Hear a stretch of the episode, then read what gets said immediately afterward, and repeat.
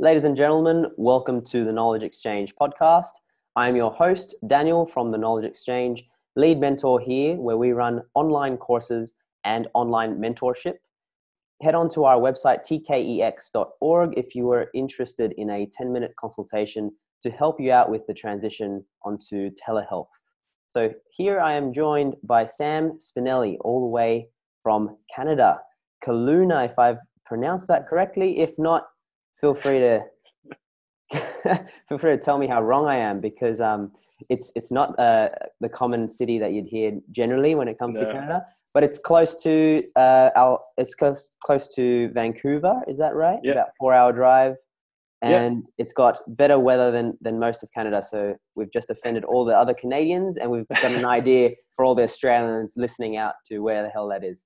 So Sam yeah. has been hugely influential in the social media space, in particular Instagram. I've been following him for, for years now and keen to dive into a few topics today and hear a little bit of the background as to um, his, his social media journey and his also physical therapist journey. So, Sam, thank you so much for making. Yeah, thanks time. for having me on. Awesome, dude. It's um, it, it's been a pleasure, and and I'm I'm keen to to ask the the famous question that we ask everyone what's your story? Uh, yeah you know i am a uh, uh, before the show before the show started you made the comment of living a nomadic life and i would say that that's a pretty accurate term. For anyone that doesn't know i've traveled around a lot while i've um, ventured trying to figure out what i wanted to do in the end and uh, i started out i'm from central canada and I pursued becoming a strength conditioning coach. I started working in professional sports and Olympic sports, working with mostly professional hockey, Olympic sport athletes in bobsled, skeleton, stuff like that for winter sports. And then uh, decided I wanted to become a physical therapist. So I traveled down to the US and I uh, opted to go to school in Massachusetts because it's a hotbed for strength conditioning and thought it'd give me the opportunity to go and hang out with tons of cool people. So traveled down and uh, went to school, got them to give me a ton of different placements in uh, different parts of the US. So I just would drive across, go live in different places for four months at a time, uh, go meet as many people as possible, and just try to have as many experiences and get to know um, stuff that I didn't understand, get mentorships in my actual program, outside of my program, and then uh, over time, I started to develop a bigger and bigger voice online. When I was a strength coach, I started to write blogs and make some YouTube videos and stuff like that to essentially just like share information that I thought that I had that others didn't. And it kind of like dwindled off when I first got into PT school. And then I felt very frustrated initially with my PT education and decided to then start voicing information about that. I was very fortunate that when I first got into school, I fell into clinical athlete, which is for anyone that doesn't know from Quinn Henoch. And I was, uh, I think I joined like the second month that it had started. So I was pretty early on with it. And I was very fortunate that within that, there's a few people that essentially took me on as like a mentee. So um, there's a guy named Derek Miles in there who was very influential and um, basically as I started to like express my frustration with school, he just like handed me tons of information and said, like, if you want to be better, this is stuff. Read it, figure it out. You can always ask me questions, but um, take it upon yourself. You can't just rely on others to teach you information. And I opted to just become engrossed in it and just read every waking minute of time that I had and uh, started to share more and more of what I was reading, what I was learning and trying to figure out how I could combine the information I had from strength and conditioning with physical therapy. And then um, over time, it just kept evolving as I kept reading and learning more and getting more and more experience. Uh, I was very fortunate to have the experience that I had as a strength coach when I went into school, because I think that's something that's not taught very well, at least in the schooling in the US. Um, so that helped me out a lot. And then as I started to learn more online, I was able to, I think, make a smooth transition into being able to utilize that information in just like a different context. And over time, it took me into uh, graduating from school and uh, building a company called Citizen Athletics. I have with a business partner, Teddy Willsey, and I uh, lived in California for like a year and a half in a few different places. And then my wife got pregnant. We came and moved back to Canada in Kelowna. And then I uh, built two in person practices here. And I have been also working online and now have built a new company called E3 Rehab with Tony Camella and Mark Sertica, who I think you just had on. And uh, yeah, then basically now we're here. So it's me. Awesome. What a journey. And one of the, one of the themes I, I've been, I picked out of that one was you seeked out uh, mentors mm-hmm. and you, you got practical experience throughout your journey. So you mentioned the physical therapy uh, degree didn't really teach you the, the practical skills that you needed. And, I, and I'm curious if the, in terms of the strength and conditioning skills, and I'm mm-hmm. curious if also the, when you had the strength and conditioning certification, if, if that was sufficient for you to feel like you had the value um, out in practice. Yeah. So again, my strength and conditioning education was actually pretty pretty much a similar thing as my physical therapy education. I went to school, and my actual degree is titled Bachelor of Physical Education because the university I went to, um, the kinesiology program is an extremely science based class. Uh, they don't actually do a lot of um, stuff in resistance training or my I, i'm not allowed to actually do any form of education in the school system my degree doesn't actually exist anymore. They got rid of it. Uh, so I don't know what to make of that. But during the time, I took a lot of classes that were on resistance training, on cardio endurance stuff, and um, it was not very good. And I was very fortunate at the same time to have a lot of mentors that were outside of my school system. I got into um, becoming a a pseudo strength coach when I was in high school and started to venture into more of this kind of realm. And along the way, I met a guy named Dean Somerset who uh, actually taught me my personal training course when I was 17. And then he took me under his wing for a few years while I was trying to figure out my life and what I was going to do. I worked in the oil field when I was 16, and I did that until I was 18. And along the way, Dean basically told me to go to university. I wouldn't be much happier with that life. And uh, if it wasn't for him, I'd have no idea where I'd be. Because um, literally the day after he told me that I went and applied for university. So, um, yeah, and then while I was in school, I had a professor in my first semester who uh, taught the intro to strength and conditioning, and he owned a company in uh, Edmonton, where I'm from, called Premier Strength, and they catered to professional hockey players. And I was very fortunate that within the first semester, he saw that I had like tons of knowledge in the area. I basically like knew how to coach already to some level, and he took me under his wing, made me a teaching assistant for my first semester, and then he hired me on and brought me in uh, as a first year university student to his team. And when I was uh, the first year I went and worked for him, I was actually working alongside people that were doing their fourth year practicums. And uh, by the time I had finished, then he actually brought me on to be the head coach the second year. And then I was actually teaching people their practicums the second year. And then when I did my own practicum with him, he just got to not pay me for four months. So, um, you know, I was, uh, I would say, like looking back, I actually just had a practicum student from the same school come and he did the same program, different title, but the same courses he went through. And he came and he's with me for uh, three and a half months. And during that time, the information that he had was definitely a little bit better than what I had when I went through it, but there were still significant flaws in mostly the rationale and reasoning behind choices. And basically like the entire time that we are doing things that was what we sent we centered on. Like why would you choose to implement these things? How can you make decisions? And then also uh, from a standpoint of when you're actually working with people how can you do this thing called reactive coaching? I think a lot of times at least if you're like in the strength conditioning world you have a set plan you're going to stick with that plan. The program is the program you don't deviate that's not reality, especially when we start to get into like the aspect of considering the psychosocial in strength and conditioning, which has been relatively ignored, and how can you actually utilize that information while just in the strength and conditioning setting? Because he wasn't, uh, he was, you know, just a kinesiology student, so I wasn't really getting deep into pain or anything with that. And um, so yeah, we worked on a lot of that stuff, and I think it's very important concepts that are not uh, discussed or shared in that. And uh, the same thing in physical therapy. I think that a lot of people, we, it's definitely a little bit more in the side of reactive without actually knowing it because inherently you don't know how someone's going to respond in some ways with pain. But a lot of I think PTs struggle in how to manage when someone doesn't fit into the the scope or the little picture of what you were uh, envisioning that they should be. So yeah.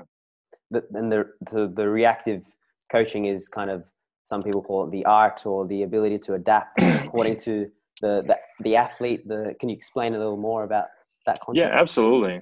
Yeah, so I would say yes to a degree. Um, so the simplest things of, you know, like you have someone. Um, I can share a blog with you later. My student actually wrote a, a wonderful uh, two-part blog on this because he found it so um, interesting and not something that he had ever had experience with.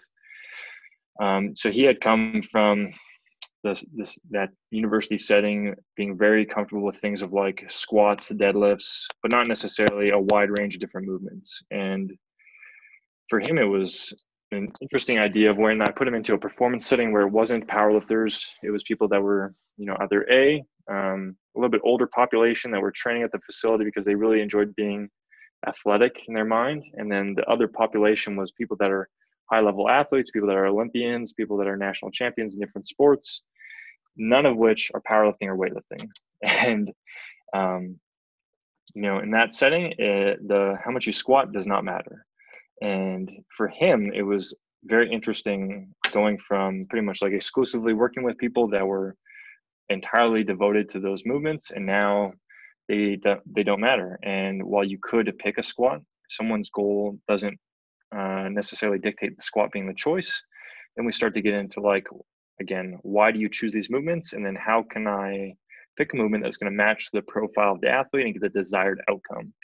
And then when we get into the reactive side of things, if that athlete comes in, they're not feeling very good and they're just struggling in performing the movement that you picked, how can I adjust things to be able to allow that person to still get an effective workout?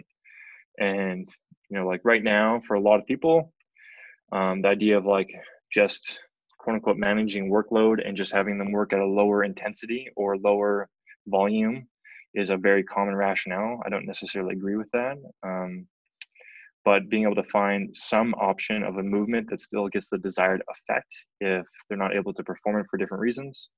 And like uh, when the student was here, he was working with a younger athlete who the um, how it worked at the facility was my student would work under all of the coaches and just like rotate between and the coach he was working under for this session had decided that this youth athlete was going to be working on deadlifting and the uh, the kid was like 13 years old couldn't figure out how to do a hip hinge and he had spent like 20 minutes trying to figure it out the kid is going to come and train for 45 minutes and he's like i don't know what to do i was like okay well why does the coach want him to do a deadlift he's like well probably get his glutes stronger or something i was like yeah that's probably the rationale. So find a different movement that still does that that the kid can figure out. So then he took him onto the ground, and did a glute bridge with him, and you know he's able to figure it out very easily. And he started loading him up with a barbell, and the task was achieved. But in his mind, he had like no solution. He was just spending four, like he had spent over 20 minutes trying to figure out how to teach this kid to do a deadlift, and it didn't matter if the kid learned the deadlift. It's not the purpose. And being able to react to the situation, or if your athlete is in pain, how can I react and adjust the movement so that we're able to still get the desired outcome without having them struggle. Because in the context of like strength conditioning, it's not the coach's decision if the person should push through pain. It's about figuring out a way for them to be able to still continue with as little pain as possible. Um, yeah, so that's somewhat into the idea of reactive coaching. That's great, and uh, we'll we'll share that blog on in the show notes. The the idea of of being able to adapt to the the task and and the athlete, like kind of similar to dynamic systems theory that they, yeah. they teach in clinical athletes. That's useful from uh, the perspective of, of I think both a clinician if, if they need to adapt to a patient's situation or their movement patterns in whatever rehab exercise they're doing, as well as the, the athlete with their individual structure and, and the task. Mm-hmm. And that, that key question is asking why, but asking, mm-hmm. asking why the, what's the purpose of this exercise? Really great. Um, so moving on to, to how people generally know you outside of, of North America, it seems. So through Instagram, the strength yeah. therapist. Uh, firstly, great handle, and we're all jealous. Secondly, well, what's you can yeah. you can take it. I don't actually use that name anymore. So. Oh really? There's been an, well, I an think update. I still have it on Facebook, but I'm not actually sure how to change it. So. Oh, okay, cool. Well, there you go. well, it will probably be taken by the, the end of this podcast, the time it's, it's published. so, what what is speaking of of the the purpose and the reasons why someone mm-hmm. is prescribed an exercise? what was your your reason behind starting off in the social media game? Yeah, when I uh, when I was in PT school, I had a different um, Instagram account, and or when I first started, I was uh, I had a training company that I had been with, and I'd been sharing information, and I left that company, and I transitioned into trying to like figure out my place in the world as a strength coach, who was then becoming a physical therapist.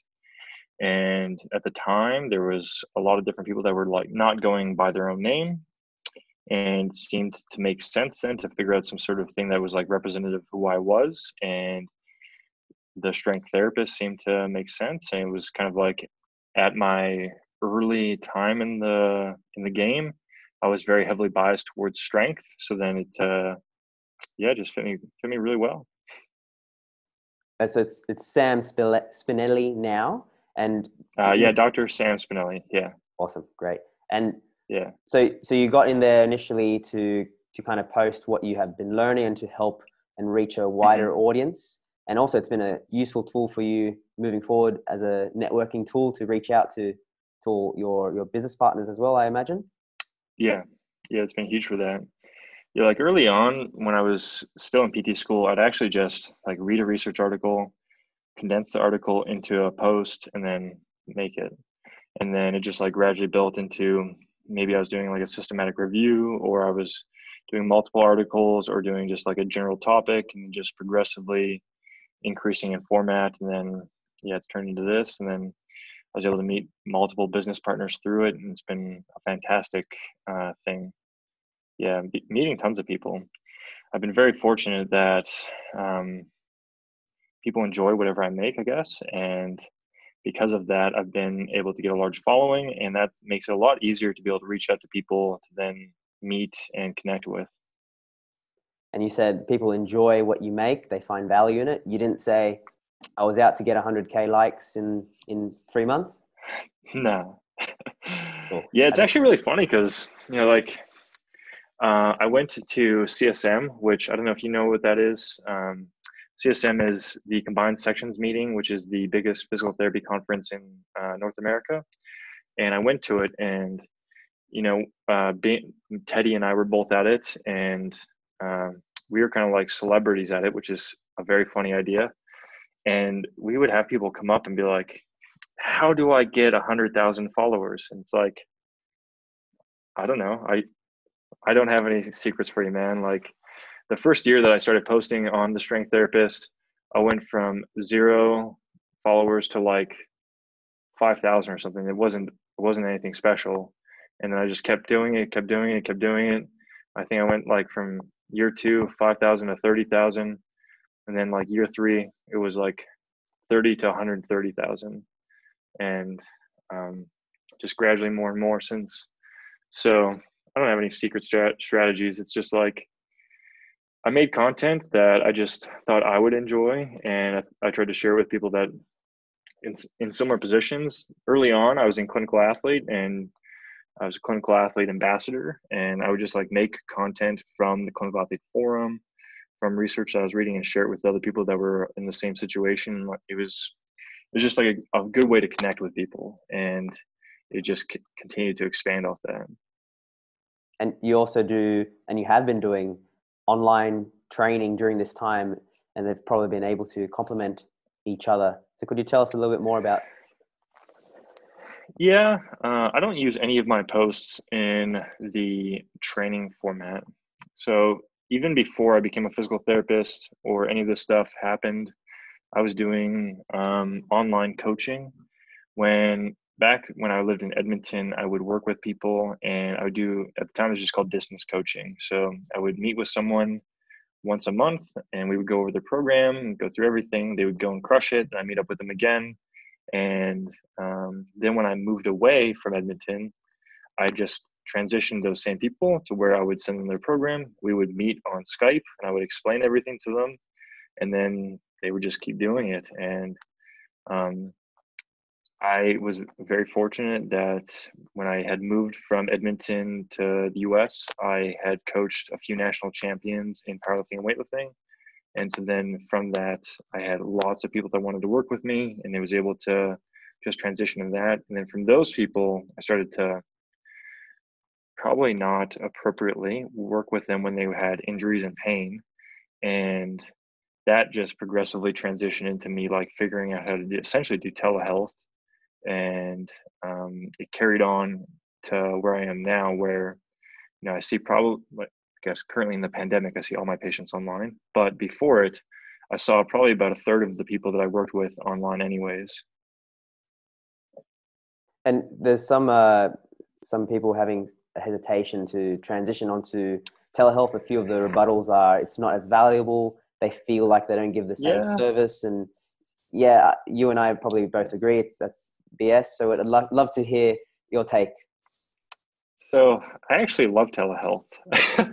um, so I guess like my first thing is I'm a big I'm a big fan of promoting education, exercise, and self efficacy. And I think that when you're in a position of seeing someone in person, it's very easy to get into a fixer role, very easy to be the leader and enable people. Whereas, in contrast, when you're doing things online, if someone is going to uh, be successful with it, they really have to take it into their own hands. And for me, I think one aspect that I'm inherently biased with is that you know people have seeked me out. Usually, it's not like they were just like sent over to me because they contacted for telehealth. It's like people contacted me because they had heard that I do, I do great work online, or they followed me and they were curious if I'd be able to help them. And I have this inherent bias of that. Those are probably people that are a little bit more motivated and a little bit re- more like in a stage of readiness to take action and for me, it's gone amazing. Like I work with tons of people that are in very uh, challenging situations who have had very frustrating rehab experiences, who have been in very complicated medical situations, and they get better. And they, uh, if they, the term better is definitely an interesting one, but they they make progress towards their goals and that's uh, for me it's it it's fantastic i really enjoy it and it also costs way less. Uh, i don't know it really depends how you offer it i guess. But for me i work with people mostly via email. I don't meet up with everyone. I don't i will meet up with people on skype or zoom or something depending upon the need. But the majority of the time when we're interacting it's just by email or text message. And people seem to really enjoy that and it gives them some reassurance for different stuff. Like i've got numerous athletes who will send me a message when like maybe they're i've got one person who had been in um, persistent pain across multiple regions for a very long time and he had been a very high uh, high level athlete before and he just suffered very inappropriate care for a very long time and he'll have he'll do um, you know his regular exercise routine and something will pop up where you know like he notices that he has more pain in a region than usual and he'll message me about it and i'll say hey calm down take a second breathe and then i get to work him down from it very easily. Whereas like um, and over time he's been able to learn how to do that for himself. And in that setting you know, like he pays me a flat fee per month and he's able to message me and i get back to him. And whereas you know before the, the amount of treatment that he gets from me uh, for the rate is incredibly low because like before he was going to see someone for three times a week and he had seen them in a month like 12 times and i don't know what it costs in australia but like here locally you're looking at around like 70 to 80 dollars an appointment so you're looking at like well over 800 dollars in a month whereas i charge considerably less than that and um, so for a lot of people i think it can be a great service but again it, it's really not for everyone. I, I readily acknowledge that there are going to be people, who struggle with that form of education people that struggle with taking it into their own hands but I think that a lot of those people would honestly struggle in actual uh, in-person therapy as well. It just maybe wouldn't get acknowledged. That's a huge thing, and I think that if anyone actually reads research, they'd probably notice that too. Absolutely, there's there's more than one person in the in the party. There's the the patient, the athlete, and the clinician. And I, I love I love the the ongoing communication, so people can reach out at any time. They can have that uh, coaching experience throughout the whole month, rather than having to mm-hmm. wait you know next week until they they see the coach in person and that's a flat yeah. fee you mentioned for per month and is there um just curious that's how i do it yeah kind of way of, of, of doing it mm-hmm. so it's it's a ongoing uh, payment per month well yeah so uh, i just charge them by the month and then people can say when they're done i'd say that it's really common for someone to be with me for probably two months and then we're usually done um, most of the time, like my goal is to be able to figure out strategies for them to be successful by themselves without me as soon as possible. Sometimes that is a month. Sometimes people don't uh, ever after afterwards need anything. We figure out solutions for them, whether that is a routine that they're going to follow for exercise that's going to be like um, directing them to their goal. And then sometimes uh, it's just not the right path and they need a little bit longer, just like you would in person. Like maybe you don't know what they're going to respond well to I'm not magical. I don't know secrets. Like I just take a best guess and we see what happens. Uh, the bit and sometimes it takes a lot longer. Uh, I, the person I just mentioned before, like that person who had been in pain for a very long time, he had like some very substantial issues that we had to address, and he was very open about it. And um, we worked together for about six months, which is uh, for me one of the longest cases I've had. And then uh, for some people, what we transition out of being like more in the rehab side of things to then transitioning to a more of a performance side of things. So in some cases, I see people for even longer. It just might be now we're not discussing pain as much. Now we're discussing how can we maximize your ability to do, you know, your one mile time or your squat performance or whatever else it may be. Yeah all the fun stuff, all the performance goals. You can now. I don't know, man. I, I like I like talking with people about pain. You're you're a unique one, Sam, when it comes to the layperson. But yeah, that's that's really cool, and and it's a, having that um, that month by month service allows them to, or just facilitates the coaching aspect where they can communicate to you anytime, and yeah. builds that therapeutic alliance, even though you're not seeing them in person. Mm-hmm. Yeah, and you know, like for me, I have a 24 hour policy where if someone sends me an email, I will respond within 24 hours, uh, barring like a crazy circumstance. And for a lot of people, I think that that's a huge thing that they appreciate because, like, if you had to wait until your next appointment to be able to converse with someone about something, it could be something small that takes like one second and totally addresses their whole situation and reframes how they're able to manage something entirely I've had situations where I've had a person that's in back pain and they were very scared, thought they needed to go to the hospital. And it was just like me telling them to calm down. Do you have any of these things? No? Okay, then it'll be fine. Wait a few days and we'll see the natural course of history improve. And not only did like that person was seeing me regardless, uh, seeing me regardless, and that then also changed the course of them going to the hospital, what would maybe occur from that, and also the cost associated with that for the healthcare system. So I like it, but again, um, I've, I've had situations where it was not appropriate for the person, and we had to have a discussion where they needed to find someone in person, and um, yeah, yeah, awesome. It's so obviously pros and cons to to the system. It's it's just a great system to to promote nowadays as more and more people are getting into into telehealth. Yeah, I think the only problem is that like there's a lot of people that probably shouldn't be practicing by telehealth.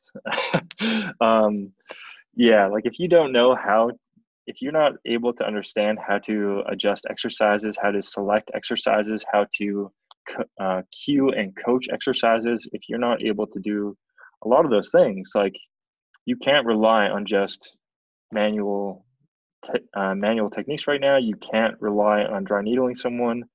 Like it's not going to be an option. And if you have no idea what the hell you're doing with exercise, you're screwed. If you don't know how to educate a person about um, lifestyle factors or behavioral modification or any of that stuff, it is not the right thing for you. Like when I work with people, I have a I have a, um, a template of a program. It doesn't have like exercise or anything. It's just a laid out um, Google sheet, and in it there's different sections where we lay out what is your behavioral goal for this week, and we have a conversation about it, things that they're going to try to address. What is your lifestyle goal for the week? And we go through and trying to figure out these different things for that because there are things that I realize the literature points to very strongly. But if you don't have that kind of stuff with most pay, um, if you don't bring up that kind of stuff with a lot of people, you're probably doing nothing more than just like natural history in a lot of cases. And I don't consider that successful rehab personally. They might say it worked, but for for very different reasons. So yeah. So having that um the more the coaching aspect is is really useful and and now's the time if you if people don't know how to use those uh, techniques and concepts to to upskill right the constraint yeah. is there in the environment mm-hmm. I wanted to go through as well the the your journey over the past few years i imagine mm-hmm. Some of your posts from four years ago might be a little bit different to your posts now so how has Definitely. your journey been and what what kind of uh, changes have you implemented well, when I first went to PT school, I thought that I was going to school so that I could learn manual therapy and learn the secrets of the gurus and figure out all the solutions to everything that I didn't know and learn the mysticism of different three letter systems and didn't turn out that way. I quickly realized that that was a lot of bullshit and uh, as again, uh, the mentors I had were the ones that fortunately I met at the right time and just coincided very beautifully. And just progressively, I just changed my view that I'm not a big fan of those things. And I realized why um, different options of like education and exercise can be so powerful for people. And I shifted towards having a very big emphasis uh, to strength and its beneficial side of things, which I still think is valuable, but I I viewed it under a different lens, and uh, I have shifted away from the idea that strength is inherently a required thing to address and progressively i then transitioned to more like the idea of load management capacity and tolerance being so relevant and now i've shifted away from those as much and starting to like just generally be unsure of a lot of things. Um, really big right now into trying to understand more of the conceptual ideas behind like Bayesian modeling, um, the empathetic model. Um, yeah, some of the more like psychosocial stuff, and still understanding how we can impact that within education and still exercise just under a different usage. And then trying to figure out more things of how I can be more successful with patients from a adherence standpoint, from a changing locus of control, changing behavioral modifications, um, implementing lifestyle factor improvements and alterations to support these people. So yeah, just like um, thought that manual therapy was the bee's knees, thought it was shit, see that it has a time and place. That time and place is not very much. Um, and now I really think that we're in a very interesting state of healthcare, very interesting state of the rehab side of things. And it'll be interesting to see where it goes in the next few years. Yes, it's awesome. So you had stages of enlightenment, as um, I had a conversation with Zach Gabor, and we we talked about Uh-huh. the stages of wokeness. So you've been Yeah. increasing each uh, each stage as you go along, and you're always learning. It's such a great example to to hear. One of the you know influencers out out there still still learning to this day. And you mentioned the the passive therapy. You had the kind of shift in the idea of what how it's um, what it what its place was. And nowadays, so say before the pandemic, or uh, we're, we're Mhm. talking if people can still have more in service uh, in in person services. Mhm. How would what, what would be your stance on on when it is appropriate to use passive therapies in general? Tough question. Well, I feel again biased because I've shifted over. Like when I was living in the US, so about a year ago, um, I used 0% manual therapy in my treatments. Like literally, since I had been a allowed um, sole clinician, I have never once used manual therapy. And it's probably uh, surprising to a lot of people. And I had patients who loved me. I had uh, the company I worked for actually tracked outcomes to a very high degree, and I had some of the highest outcomes out of any clinician in the company. And, uh, and this was a national wide company, so a few thousand clinicians, and I was in the top three percent. And I never used manual techniques, so um, I was very biased. And then when I moved here, I transitioned to a different setting. So when I was in the U.S., I worked with primarily people that were either extremely sick or more like general population people, not a ton of extremely high level athletes. And now that I work with a lot of people who are very high level athletes, I think that manual therapy fits within the scope of some of that more when we're discussing like your average I feel bad calling this, but your average person, the general population, someone who's not trying to achieve like a crazy outrageous goal. Most of the time we need to find ways for them to be you know better internal locus of control uh, higher self-efficacy learn how to not catastrophize so much be able to just like promote general physical wellness be able to uh, improve their sleep quality these different like lifestyle factors. Then when you're discussing the context of improving someone's ability to have the fastest one mile time that's ever existed someone to be able to have the fastest 160 kilometer bike that's ever been done it gets into a little bit of a different conversation i think um, because as much as my bias is that manual therapy possibly could have an impact on shifting someone away from an internal locus of control to an external locus of control i don't necessarily have actual evidence that supports that stance.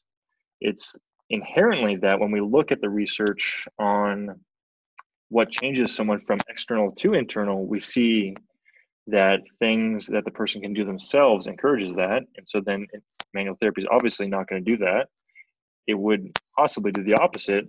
But when I have someone like a very high successful athlete who is already internally uh, driven and has an outrageous internal locus control, very high self efficacy, essentially everything that you'd want to uh, devote to that person, and they have great sleep and they have great nutrition they have everything that you would want and desire and they have the funds available to them to then just try and add any little piece that they can to the pie maybe manual manual therapy fits in there because at the end of the day there is research that encourages that manual therapy might have a benefit there.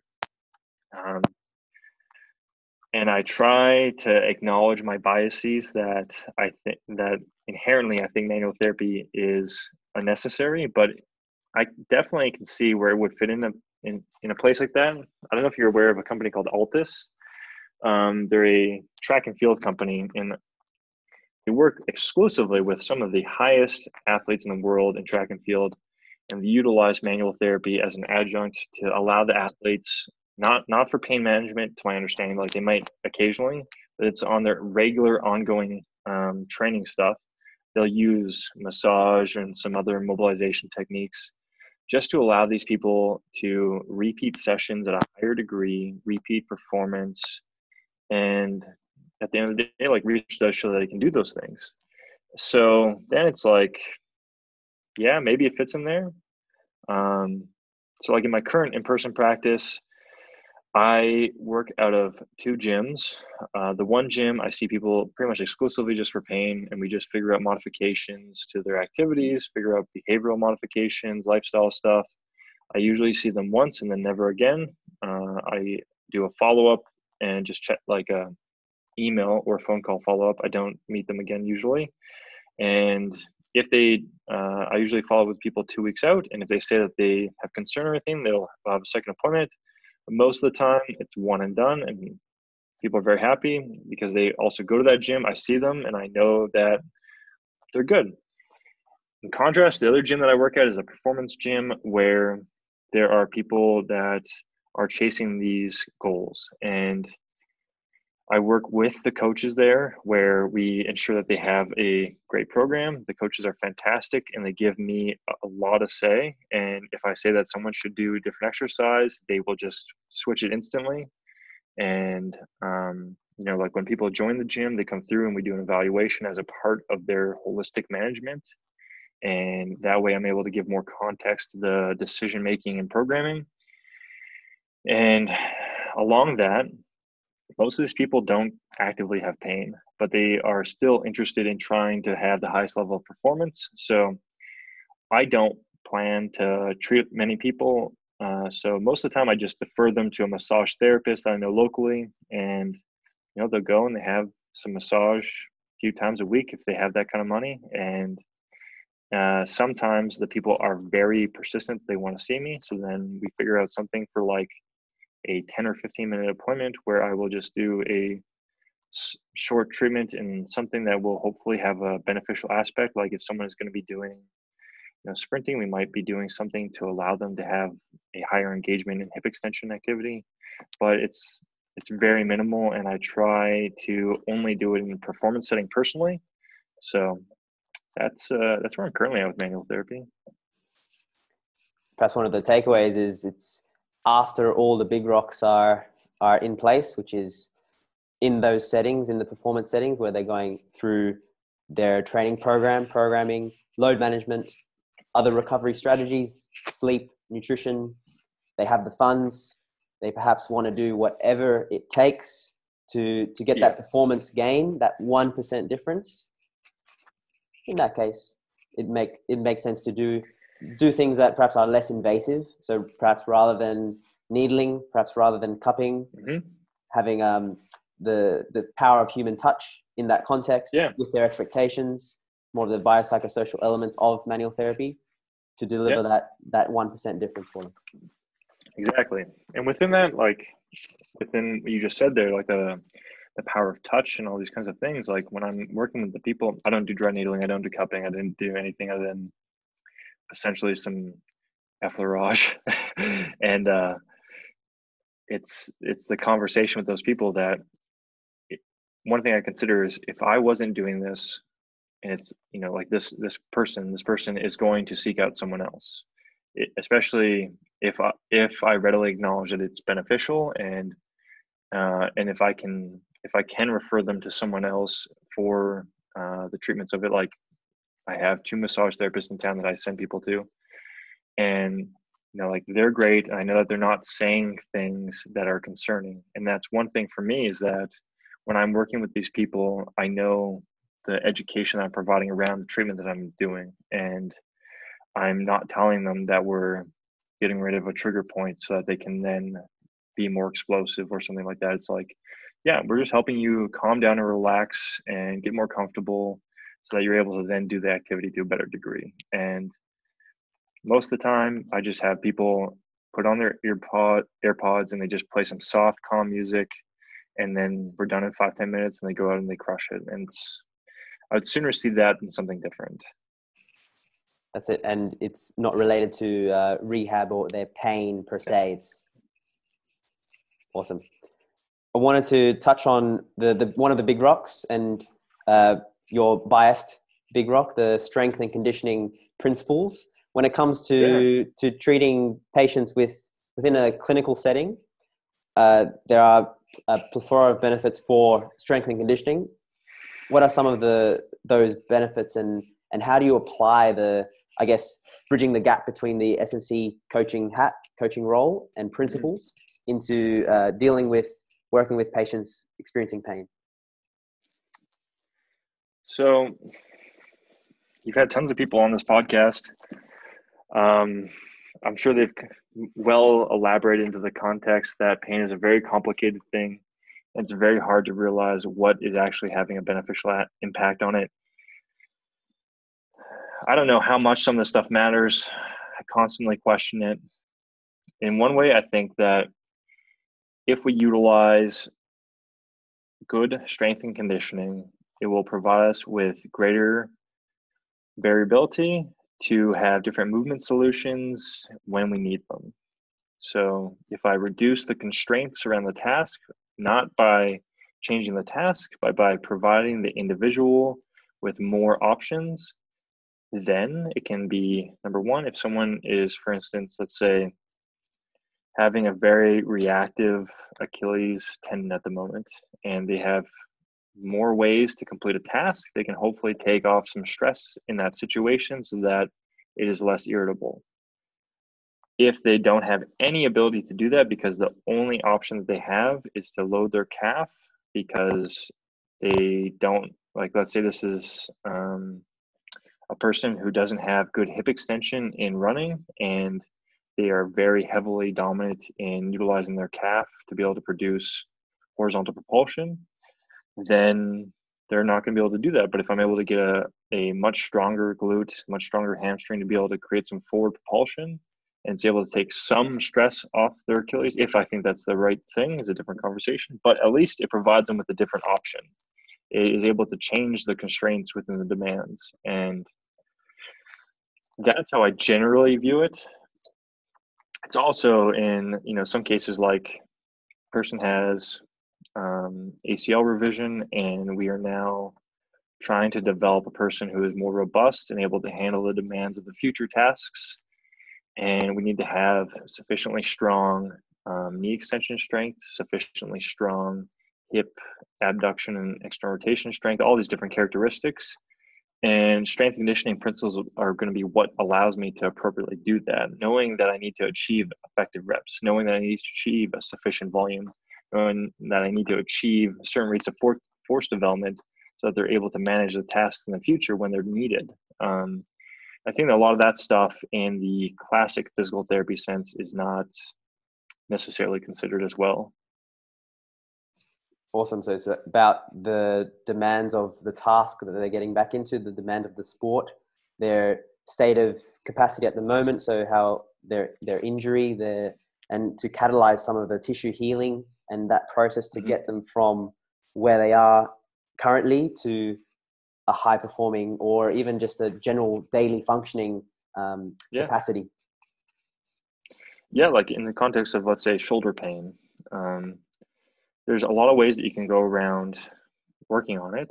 But if we're considering that exercise is the right option, you know, like someone has pain with reaching overhead, I could just say, well, we'll just keep loading it and progressively build capacity and tolerance.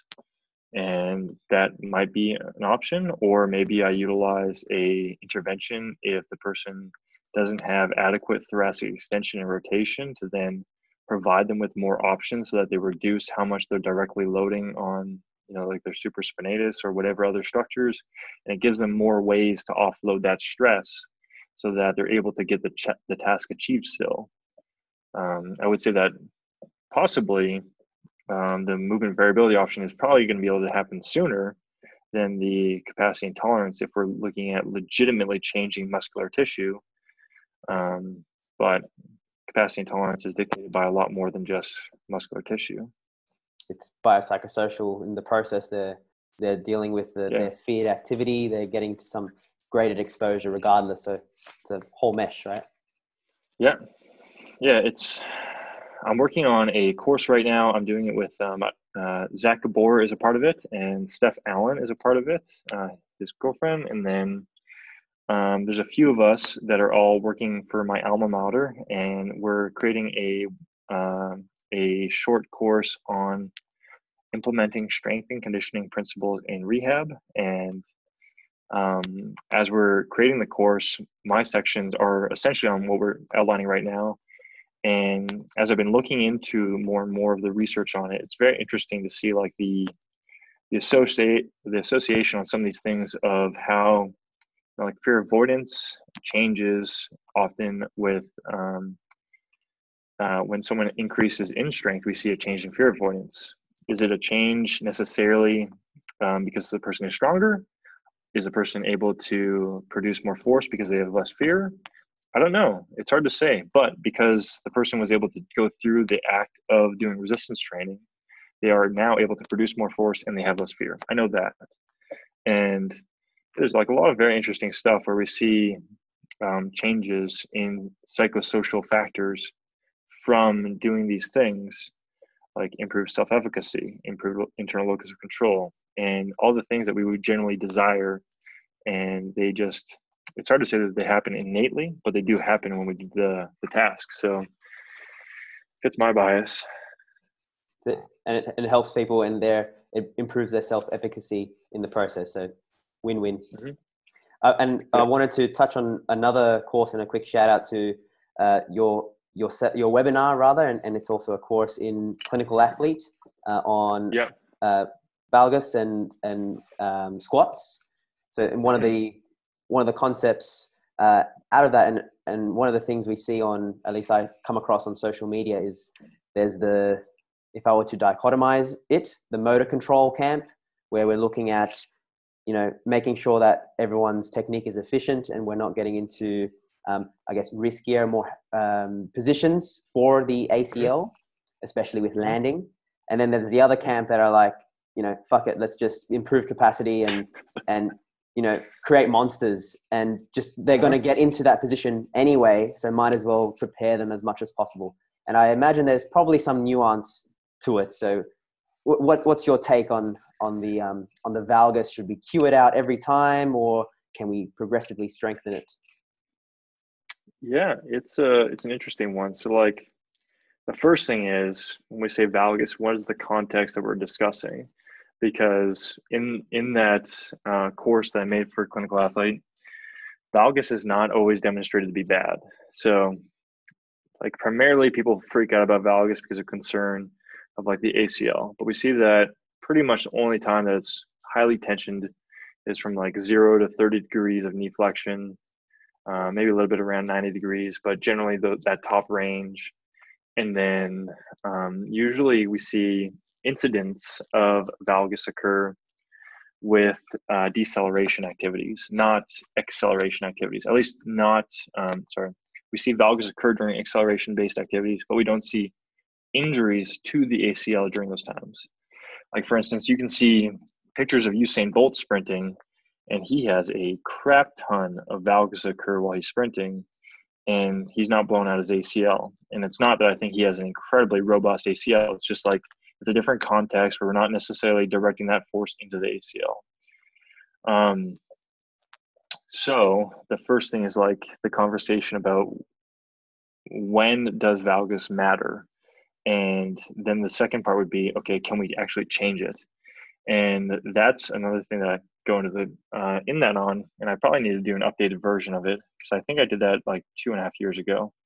But there is mostly research looking at like how can we impact um, valgus from different standpoints of interventions like motor control, strengthening, um, interventions like putting band around your knees and different stuff. And most of the time, if you can change it, it's usually when someone is actively thinking about changing it. So you have them do a land and they try to not let their knees fall in. But then you have them perform a task that is higher level that they're not able to actively think about and they just have to react and it goes away. And they repeat the normal action. Usually when we see it actually change is if they have a change in in the constraints and they are now able to not need to go into valgus because we have to consider like why people go into valgus and it's for a few different factors. Um, most of the time people consider like going into valgus because you have weak glutes or internal or external rotators or something like that. But another factor that people often consider is like knee extension. When we um, challenge your knee extensors if you internally rotate, it actually reduces the moment arm for them and requires less demand on them. As well, when you internally rotate, you have a um, typically encouraged posterior weight shift, which again offloads how much uh, challenge is going to be to the knee extensors. And so these factors combined place less demand on your quads. Well, if you see a lot of people who increase the strength of their quads, they usually will produce less and less valgus when landing. And that says like a very generalized statement. It's not like a guarantee by any means. You can just see like RG3. Obviously, there's the classic picture of him, like uh, you. I don't know if you know, he's an American football player, and there's a classic picture of him at the combine. And he has tons of valgus, and he blows out his ACL in like the next season. So yes, that happens. But as a general thing, it's um, I think like we can generally see that people that have greater amounts of knee extension strength are probably more comfortable going into a, a knee flexed position. And so then they are inherently going to be less likely to go into that position because they have a one less constraint encouraging them to do that. But I have no strong research to support that statement, I will say. that is heavily biomechanically based. Um, there's some stuff pointing to that.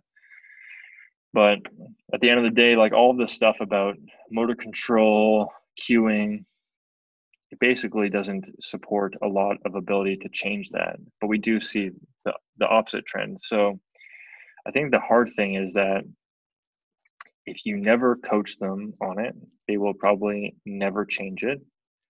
Um, if you coach them a lot on it, you waste time. Um, if you coach them inappropriately, you probably put them at risk. So, you know, it's like a complicated one Eh, at the end of the day because you don't want to start telling people that, you know, if your knee falls in, you're going to blow your ACL. Like that's inherently not a good idea. But it's probably not great if someone is unaware that we want to try and change it. So then we should probably cue it like, okay, we want your knees to be in line with your toes to have greater, you know, force absorption to then transfer over into a better cut. Okay, cool. That's probably better language. Now, how often do I actually tell the person that? Well, I don't. I don't know. Um, like when I'm at the performance gym here in town, I've had a lecture with all the coaches about the terminology that they use and how they converse with the athletes. And they cue them a lot more than if I was doing it. And uh, my side of things is like, I really don't think that when shit hits the fan, when someone is trying hard to do something, that they're going to have this reflexive action to push their knees out. I don't think it's going to occur. Um, whereas if I think that if I do a good job of getting the athlete strong and robust in intelligent ways, then it will hopefully transfer to where they utilize a strategy that is going to be more advantageous for them. Because at the end of the day, going into valgus, if we're just talking about deceleration, is not highly beneficial.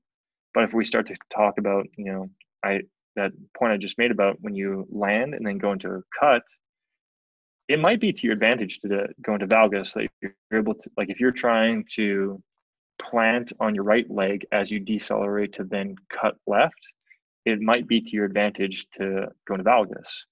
Um, the biggest thing is like, does your athlete have sufficient ability to control a safe level of valgus? And so, like, mean, you get into the context of like, how much can I impact these things? I don't think that we really benefit from training someone into valgus to a high degree.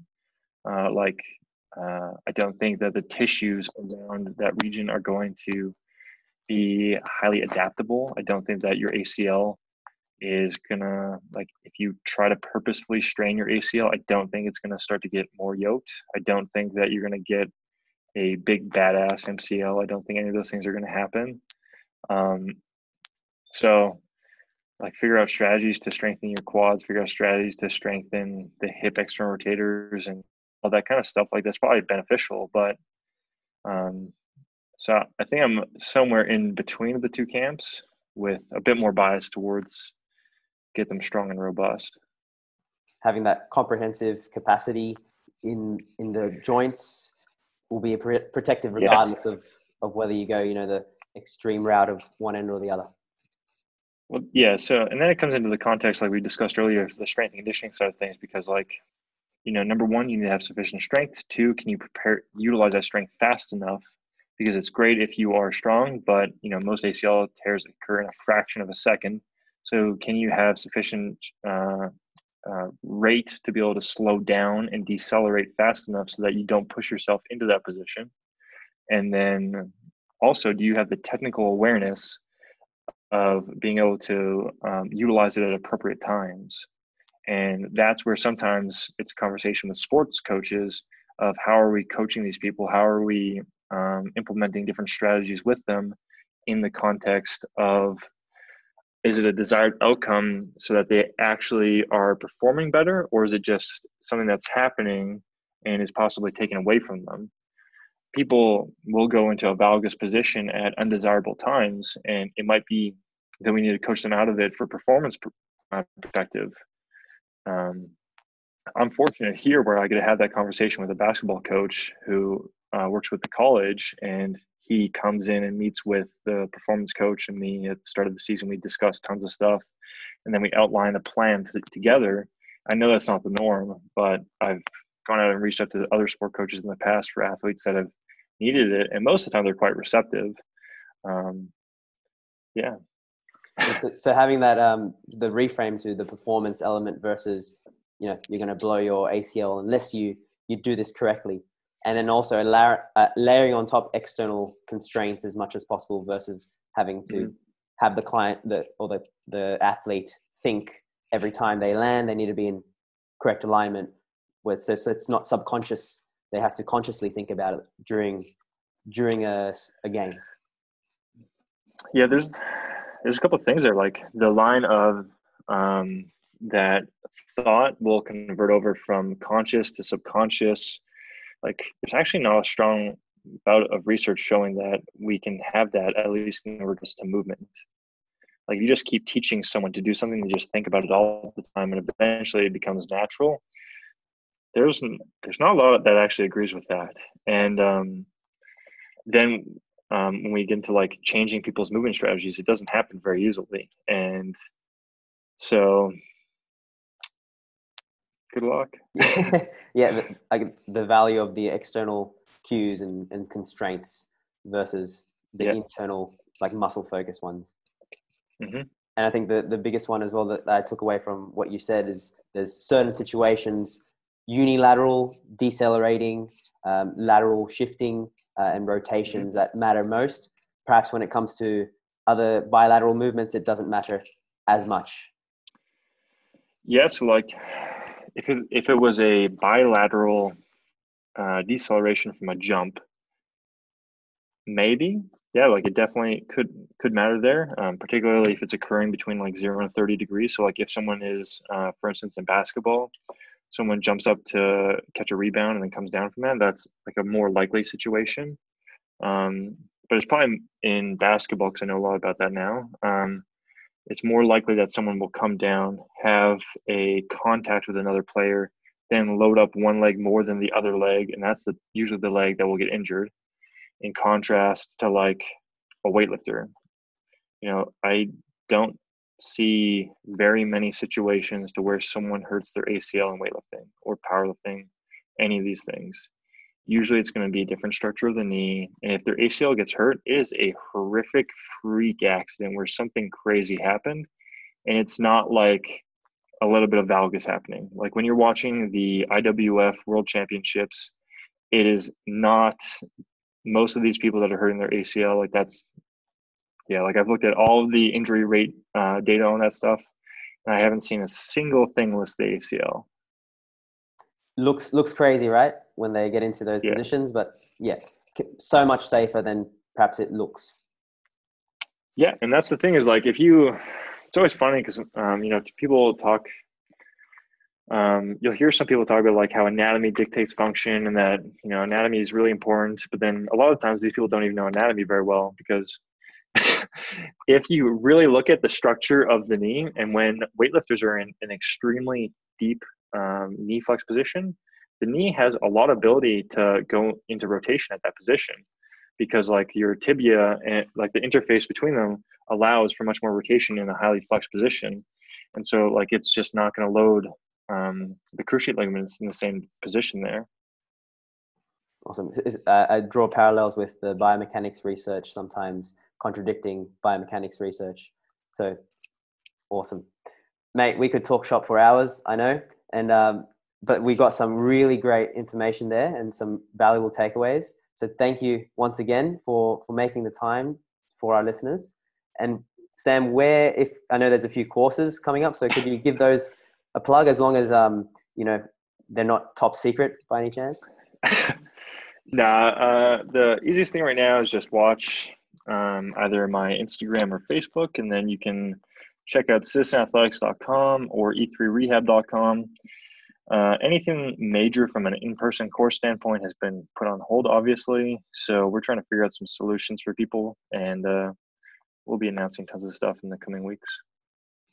Awesome. Thank you so much, Sam, for, for joining us today. Until next time. Thanks for having me.